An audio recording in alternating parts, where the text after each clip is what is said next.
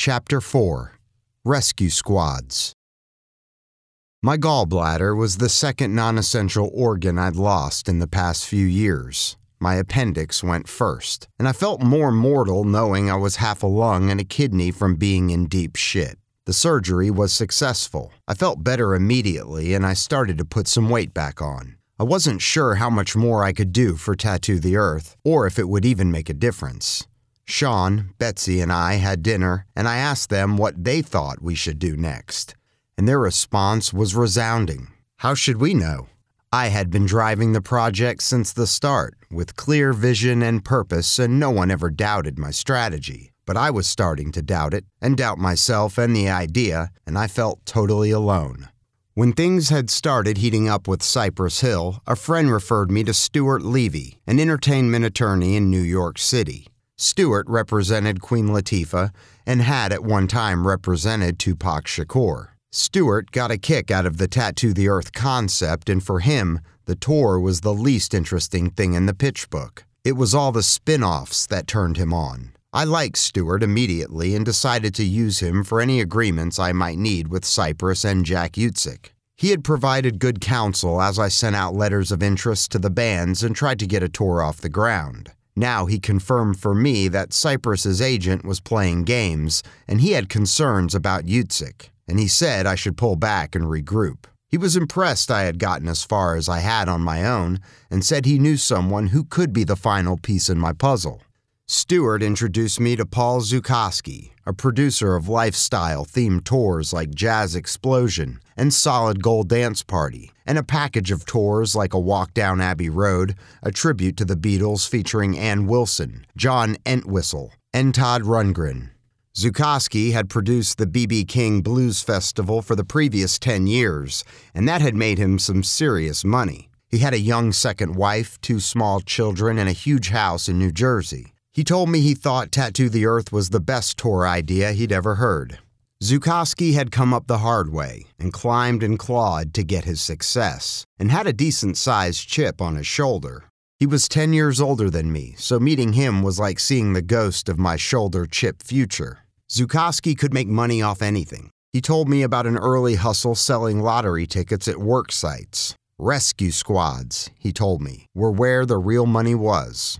Zukoski knew about tours. He was the first one who broke it down for me how the talent is controlled, how each entity makes their money, how you control costs on the road, all of it down to the nitty gritty. He said the reason Cypress's agent had bailed on us was because the band wasn't big enough to headline an amphitheater or arena show, and the agent would never put them in a position to have an unsuccessful tour, regardless of the money.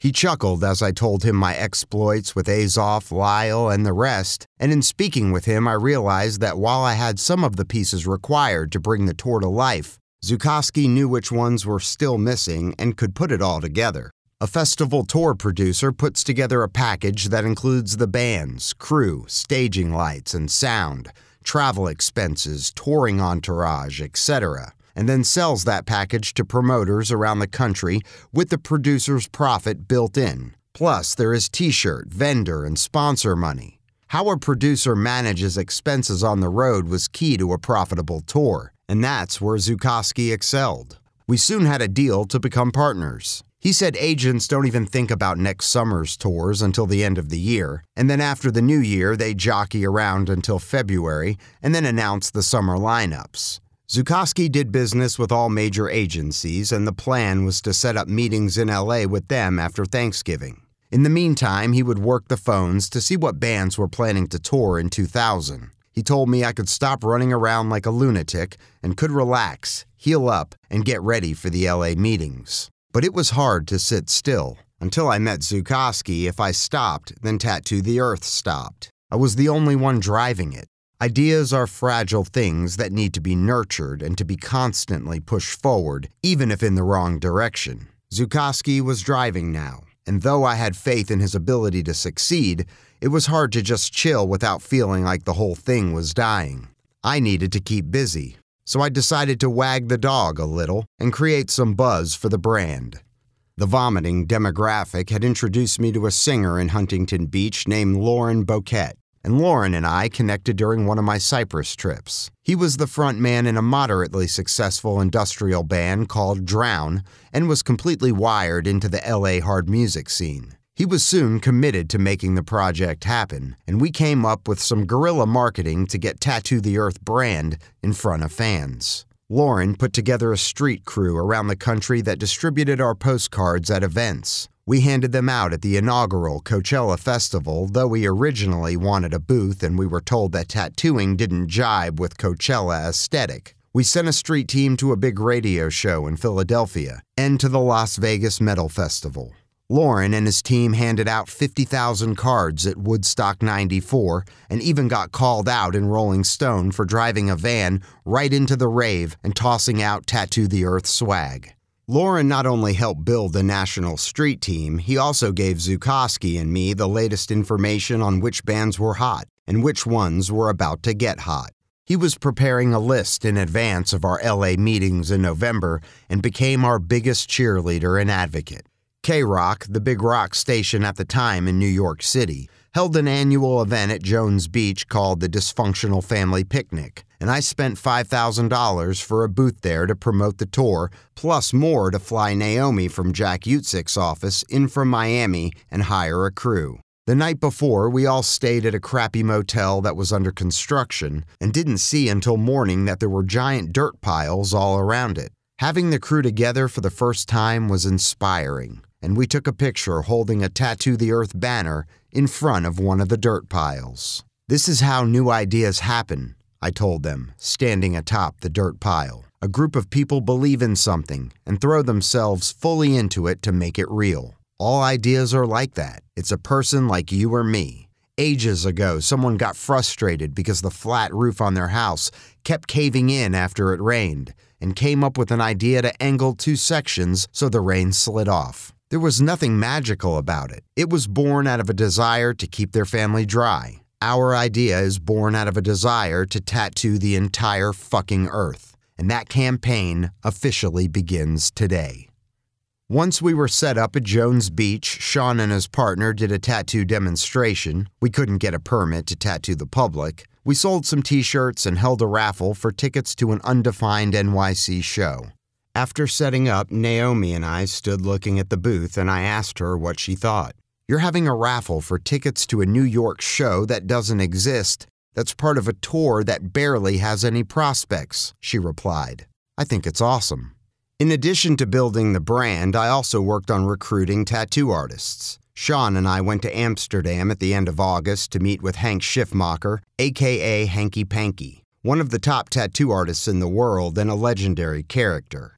Hank was tickled when I told him how my first tattoo was from his tribal design page in Modern Primitives, though he chastised me for cutting the design out of the book. He had recently retired from his shop and was devoting his time and efforts to the tattoo museum he had recently opened. Hank traveled the world and was one of the key players preserving the history of tattoo and legitimizing it as an art form. A tattoo is like a stamp and a passport, he told me. It lets people know where you've been and gives them an idea of who you are. Hank had tattooed members of the Red Hot Chili Peppers, Pearl Jam, and Kurt Cobain, and developed a reputation as a premier rock and roll tattoo artist. He was a historian, raconteur, fine artist, curator, and a bit of a maniac. He and Anthony Kiedis from Red Hot Chili Peppers had taken an infamous trip to Borneo together, where they had to be rescued by record company helicopter after their Bornean guides abandoned them because of their prima donna rock star behavior. Hank was a fascinating guy and brilliant, and there was no topic on which he wasn't erudite and engaging. His passion was his museum, which was filled with a lifetime of collecting tattoo artifacts and culture he told me that the museum's website was getting more hits than Anne Frank. He tattooed a tribal piece on my upper back that took about 45 minutes and said he liked the Tattoo the Earth concept and agreed to be a part of it. The night I got back from Amsterdam, I went to a show at CBGB in New York City, ending up getting wasted drunk and did cocaine for the first time in 14 years. And though I had a good time roaring into the night, the next day I felt cadaverous, my organs moaning and creaking like plumbing in an old house. I wasn't sure if I would survive the drive back to Massachusetts. I stopped at a rest stop to get Advil, Tums, and a Yoo-Hoo and go to the bathroom. I was peeing at a urinal when I became 96% sure that I'd shitted myself. It felt like all matter in my body had deposited itself in my pants. It was crowded. Every urinal was occupied, and all the doors on the stalls were closed. I stood in the middle of the bathroom and prayed for death. I was so tired and plumb out of ideas. I thought I was going to start crying.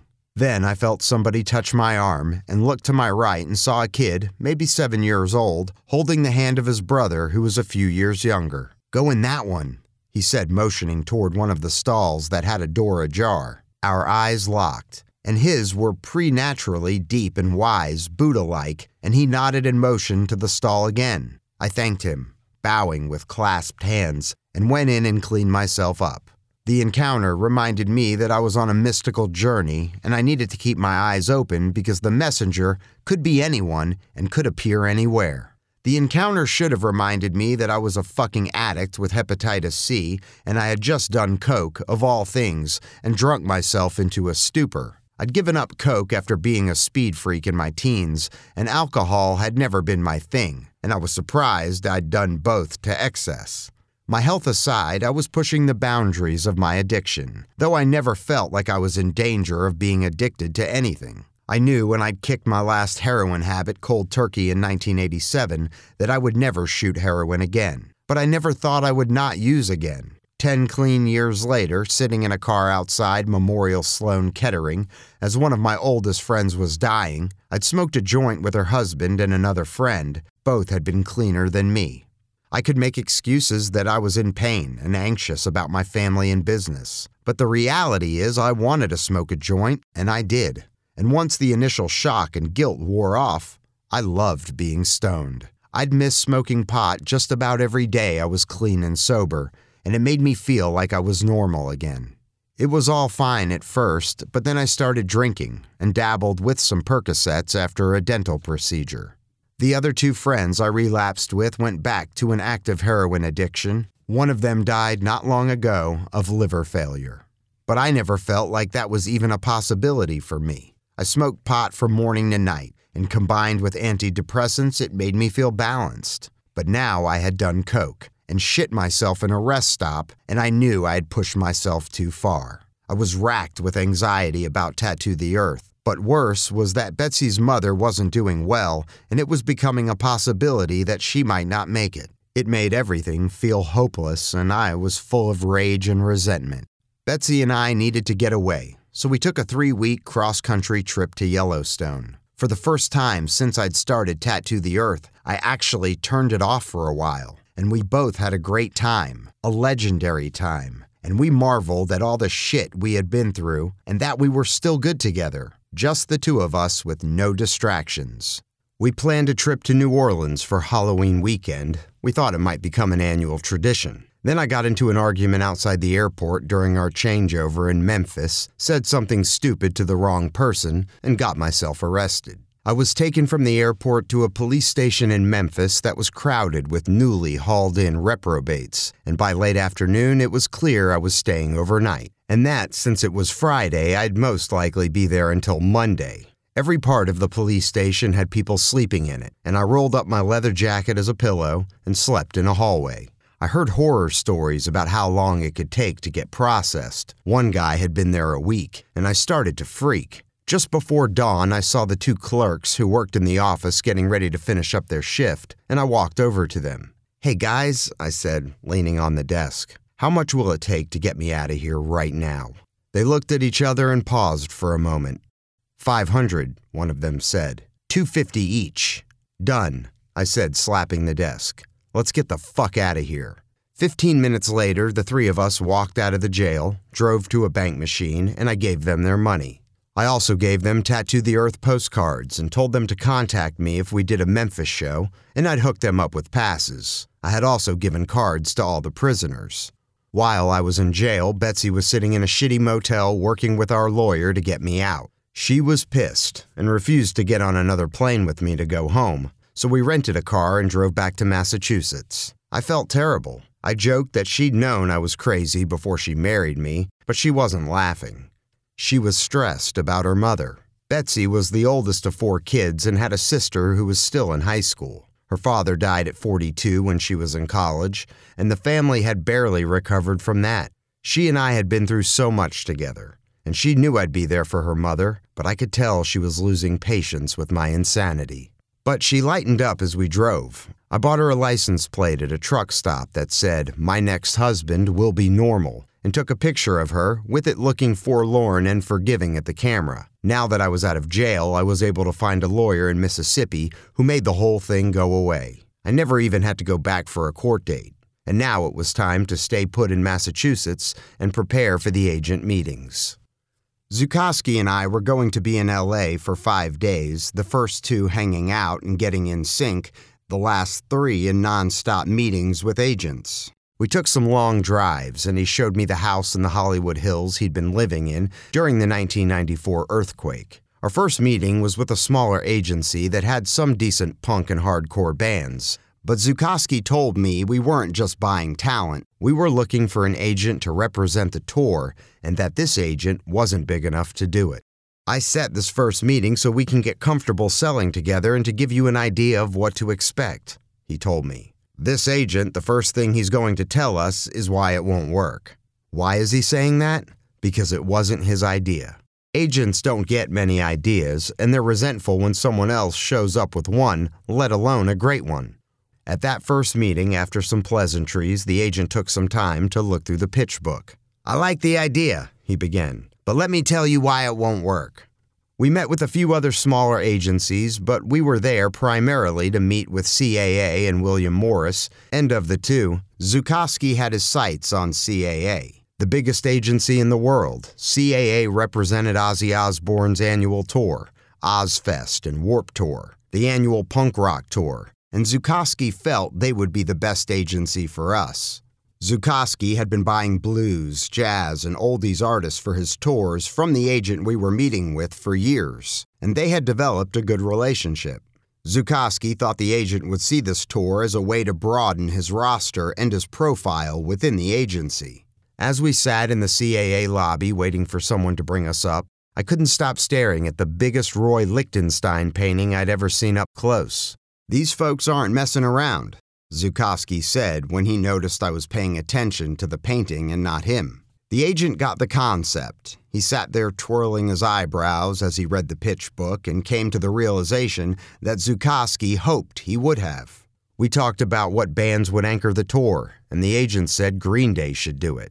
He took us immediately down the hall through a maze of offices to meet Green Day's agent, who loved the idea, and started talking about time frames when Green Day might be available and what other groups might work with the show. Zukoski and I were terrific together, and I gave my best pitch yet. At one point, I pretended to be using a jackhammer bouncing around the floor to demonstrate our goal of literally tattooing the earth. Back in the first agent's office, he told us that our tour was exactly what he had been looking for and that he would call us in a few days to generate a deal memo. Zukoski and I stood on the sidewalk outside the building, looking at each other like we'd seen a ghost, or had been deposited into an alternate reality. Did that just happen? I asked him. I think it did, he replied. It's not supposed to happen like that, but sometimes it does, and it just did. I thought about the past year since I'd met with Irving Azoff. I've been to over 150 shows all over the US and Europe, stayed 200 nights in hotels, flown 50,000 miles, and invested a lot of money. I lost an organ, got busted, and now here I was with Zukoski, and the meeting I always imagined would happen had just actually happened. We stood there stunned for a while, and the rest of the meetings were a blur. William Morris expressed interest, but Zukoski was focused on reeling in CAA. A few days after we returned, they called and told us we'd have a deal memo within 24 hours. And then we heard nothing. For days, then for a week, Zukowski worked the phones to find out what was going wrong. He spoke to the agent, but they were stalling us. It seemed that when the subject of Tattoo the Earth was brought up at a staff meeting, the agents for Ozzfest and Warped Tour were dead set against it. They were already fighting for talent, and another summer tour would weaken the existing ones. The Lollapalooza Festival in the 90s had opened the floodgates, and there were an increasing number of lifestyle festivals competing for fans and talent. Warped Tour had been founded in 1995 by Kevin Lyman and could feature up to 50 punk and pop bands in alternative venues. It had a low budget, planks of wood laid out between two open trucks would serve as a stage, big sponsors, skater sensibility, and it had become a launching pad for up and coming bands. Ozzfest, the metal tour created by Sharon Osbourne, Ozzy Osbourne's wife, was then in its infancy and took place in more traditional venues anchored by Ozzy and sometimes Black Sabbath. When Kevin Lyman and Sharon Osbourne found out about Tattoo the Earth, which could siphon bands off from both tours, they let their voices be heard. We were put on the back burner. We told the agent at CAA it didn't need to be a summer tour and that we could do a winter arena tour, but we were met with silence. Zukoski wasn't happy. Though there was a small chance we might still have a deal with CAA once Ozzfest and Warped Tour finalized their lineups, Zukoski didn't want scraps, and he didn't like getting dicked around. We met with Lauren Boquette, our guerrilla marketing guru, while we were in LA, and Lauren told us that we should go after Slipknot, who were tearing up the metal world, and whose debut album had just gone platinum. Lauren thought the first tour should be Renegade with the hottest, hardest new bands. He thought a huge band like Metallica or the Chili Peppers, though incredible to have headline, wouldn't allow us to establish our brand and that we would get swallowed up. We could soften and mainstream the tour in the future if we wanted to, but the first year should be dangerous and feel uncertain, like the future. He believed Slipknot was the band that could make that happen. A few weeks into CAA's silent treatment, Zukoski set up a meeting with the agency group in New York. Zukoski had a long history of buying talent from them and was close to the managing director. Most importantly, they represented Slipknot, and we were meeting with them with one band in mind.